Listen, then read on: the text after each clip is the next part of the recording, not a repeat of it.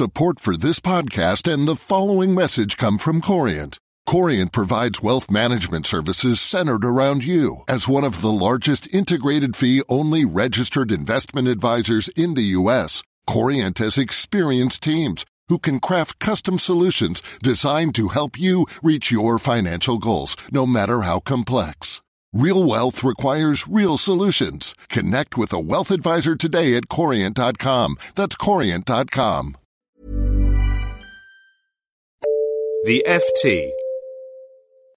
If you're listening to this, the chances are that you're a sycophant, an ass kisser, and a phony.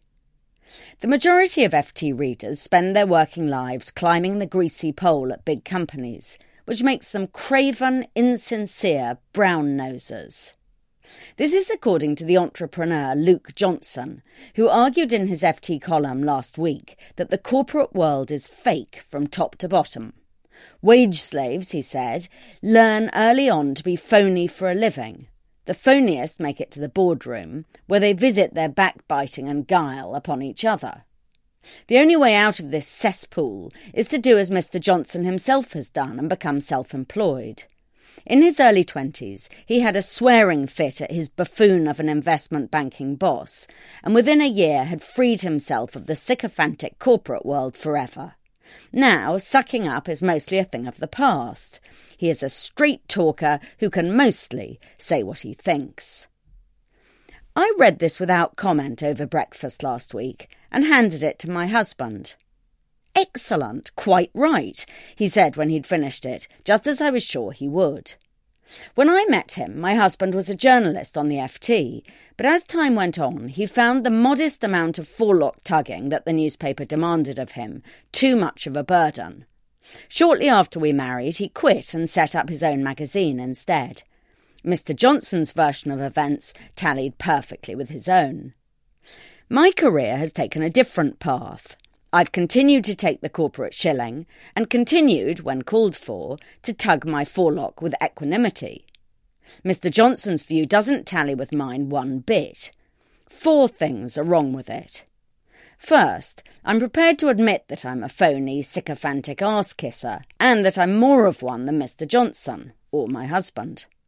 But I'm not sure that this is altogether a bad thing. The phrase ass kisser is horribly vulgar I prefer the word flatterer. I'm proud to be a flatterer and only wish I was better at it. Flattery is a vital part of charm, crucial to survival not only in the corporate world, but in any encounter with anybody that involves getting what you want. Second, my experience of big corporations is that flattery is only one of many skills required to do well. Others include diplomacy, hard work, conviviality, deviousness, ambition, ruthlessness, and talent. Large companies are complicated places where people who are emotionally sophisticated can end up doing very well indeed. The traits required for advancement are a mixture of good and bad, and while some companies are more dysfunctional than others, all inevitably require compromises to be made. Egos need to be managed, which inevitably means tiptoeing works better than barging. Yet to dismiss all the skill required in this delicate game as phony brown nosing is to miss the point entirely. Third, I object to the populist idea that the man who sticks two fingers up to the corporation is necessarily a hero. Just as likely he's a bolshy misfit who hasn't quite learnt how to behave in polite society. My husband, like Mr. Johnson, had a similar foul mouthed tantrum at his boss, involving tennis rackets being slung across a court. When he told me about it, about 30% of me was proud of him. The remaining 70% thought he needed to learn to get more of a grip. But he never did, as he isn't built that way. In the end, it's a matter of personality.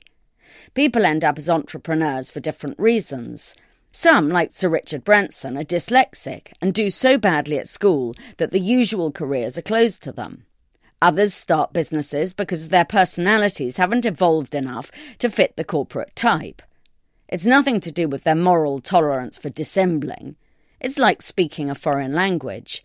Some people have the gene, and others haven't. And As with languages, learning corporate behaviour takes practice. When you do it every day, it gets so easy it causes no strain at all.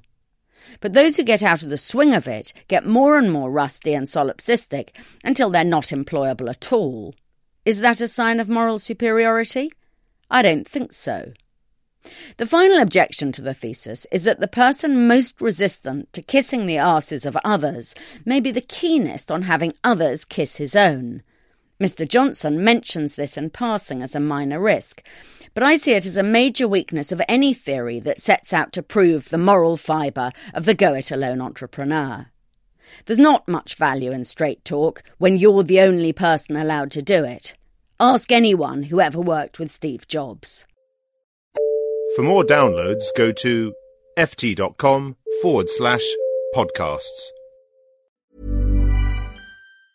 Support for this podcast and the following message come from Corient. Corient provides wealth management services centered around you. As one of the largest integrated fee only registered investment advisors in the U.S., Corient has experienced teams who can craft custom solutions designed to help you reach your financial goals, no matter how complex.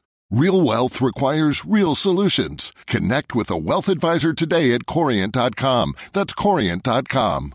Normally, being a little extra can be a bit much, but when it comes to healthcare, it pays to be extra.